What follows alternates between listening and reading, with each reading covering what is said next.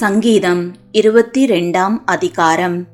என் தேவனே, என் தேவனே, ஏன் என்னை கைவிட்டீர்? எனக்கு உதவி செய்யாமலும் நான் கதறி சொல்லும் வார்த்தைகளை கேளாமலும் ஏன் தூரமாயிருக்கிறீர்? என் தேவனே, நான் பகலிலே கூப்பிடுகிறேன், உத்தரவு கொடீர். இரவிலே கூப்பிடுகிறேன், எனக்கு அமைதல் இல்லை. இஸ்ரவேலின் துதிகளுக்குள் வாசமாயிருக்கிற தேவரீரே பரிசுத்தர். எங்கள் பிதாக்கள் உம்மிடத்தில் நம்பிக்கை வைத்தார்கள், நம்பின அவர்களை நீர் விடுவித்தீர். உம்மை நோக்கி கூப்பிட்டு தப்பினார்கள், உம்மை நம்பி வெட்கப்பட்டு போகாதிருந்தார்கள்.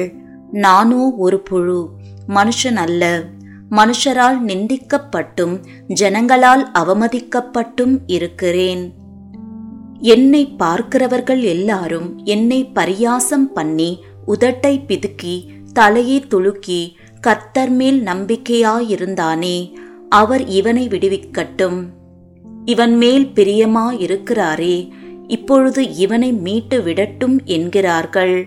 நீரே என்னை கர்ப்பத்திலிருந்து எடுத்தவர், என் தாயின் முளைப்பாலை நான் உண்கையில் என்னை உம்முடைய பேரில் நம்பிக்கையாயிருக்க பண்ணினீர்.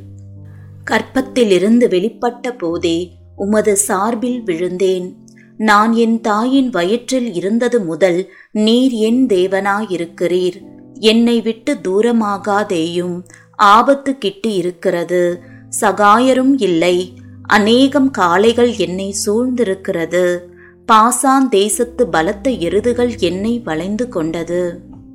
பீறி கெட்சிக்கிற சிங்கத்தைப் போல் என்மேல் தங்கள் வாயை திறக்கிறார்கள். தண்ணீரை போல ஊற்றுண்டேன், என் எலும்புகள் எல்லாம் கட்டுவிட்டது. என் இருதயம் மெழுகு போலாகி என் குடல்களின் நடுவே உருகிற்று. என் பெலன் ஓட்டை போல் காய்ந்தது, என் நாவு மேல்வாயோடே ஒட்டிக்கொண்டது. என்னை மரணத் தூளிலே போடுகிறீர், நாய்கள் என்னை சூழ்ந்திருக்கிறது. பொல்லாதவர்களின் கூட்டம் என்னை வளைந்து கொண்டது. என் கைகளையும் என் கால்களையும் உருவ குத்தினார்கள். என் எலும்புகளை எல்லாம் நான் எண்ணலாம். அவர்கள் என்னை நோக்கி பார்த்து கொண்டிருக்கிறார்கள். என் வஸ்திரங்களை தங்களுக்குள்ளே பங்கிட்டு என் உடையின் பேரில் சீட்டு போடுகிறார்கள். ஆனாலும் கர்த்தாவே, நீர் எனக்கு தூரமாகாதேயும். என் பெலனே, எனக்கு சகாயம் பண்ண தீவிரித்து கொள்ளும். என் ஆத்துமாவை பட்டயத்திற்கும் எனக்கு அருமையானதை நாய்களின் துஷ்டத்தனத்திற்கும் தப்புவியும். என்னை சிங்கத்தின் வாயிலிருந்து ரட்சியும். நான் காண்டாமிருகத்தின் கொம்புகளில் இருக்கும் போது எனக்கு செவி கொடுத்தருளினீர். உம்முடைய நாமத்தை என் சகோதரருக்கு அறிவித்து சபை நடுவில் உம்மை துதிப்பேன். கர்த்தருக்கு பயப்படுகிறவர்களே, அவரை துதியுங்கள். யாக்கோபின் சந்ததியாரே, நீங்கள் எல்லாரும் அவரை கனம் பண்ணுங்கள். இஸ்ரவேலின் வம்சத்தாரே, நீங்கள் எல்லாரும் அவர் பேரில் பயபக்தியாயிருங்கள்.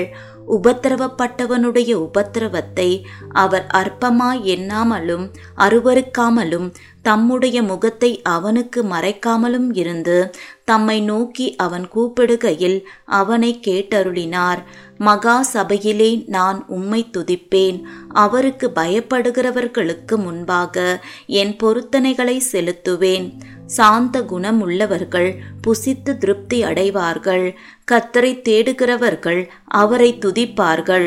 உங்கள் இருதயம் என்றென்றைக்கும் வாழும். பூமியின் எல்லைகள் எல்லாம் நினைவு கூர்ந்து கர்த்தரிடத்தில் திரும்பும். ஜாதிகளுடைய சந்ததிகள் எல்லாம் உமது சமூகத்தில் தொழுது கொள்ளும். ராஜ்யம் கர்த்தருடையது, அவர் ஜாதிகளை ஆளுகிறவர். பூமியின் செல்வவான்கள் யாவரும் புசித்து பணிந்து கொள்வார்கள்.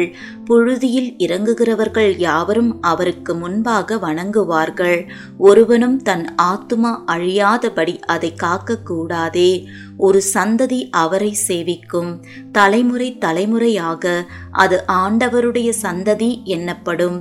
அவர்கள் வந்து அவரே இவைகளை செய்தார் என்று பிறக்கப் போகிற ஜனங்களுக்கு அவருடைய நீதியை அறிவிப்பார்கள்.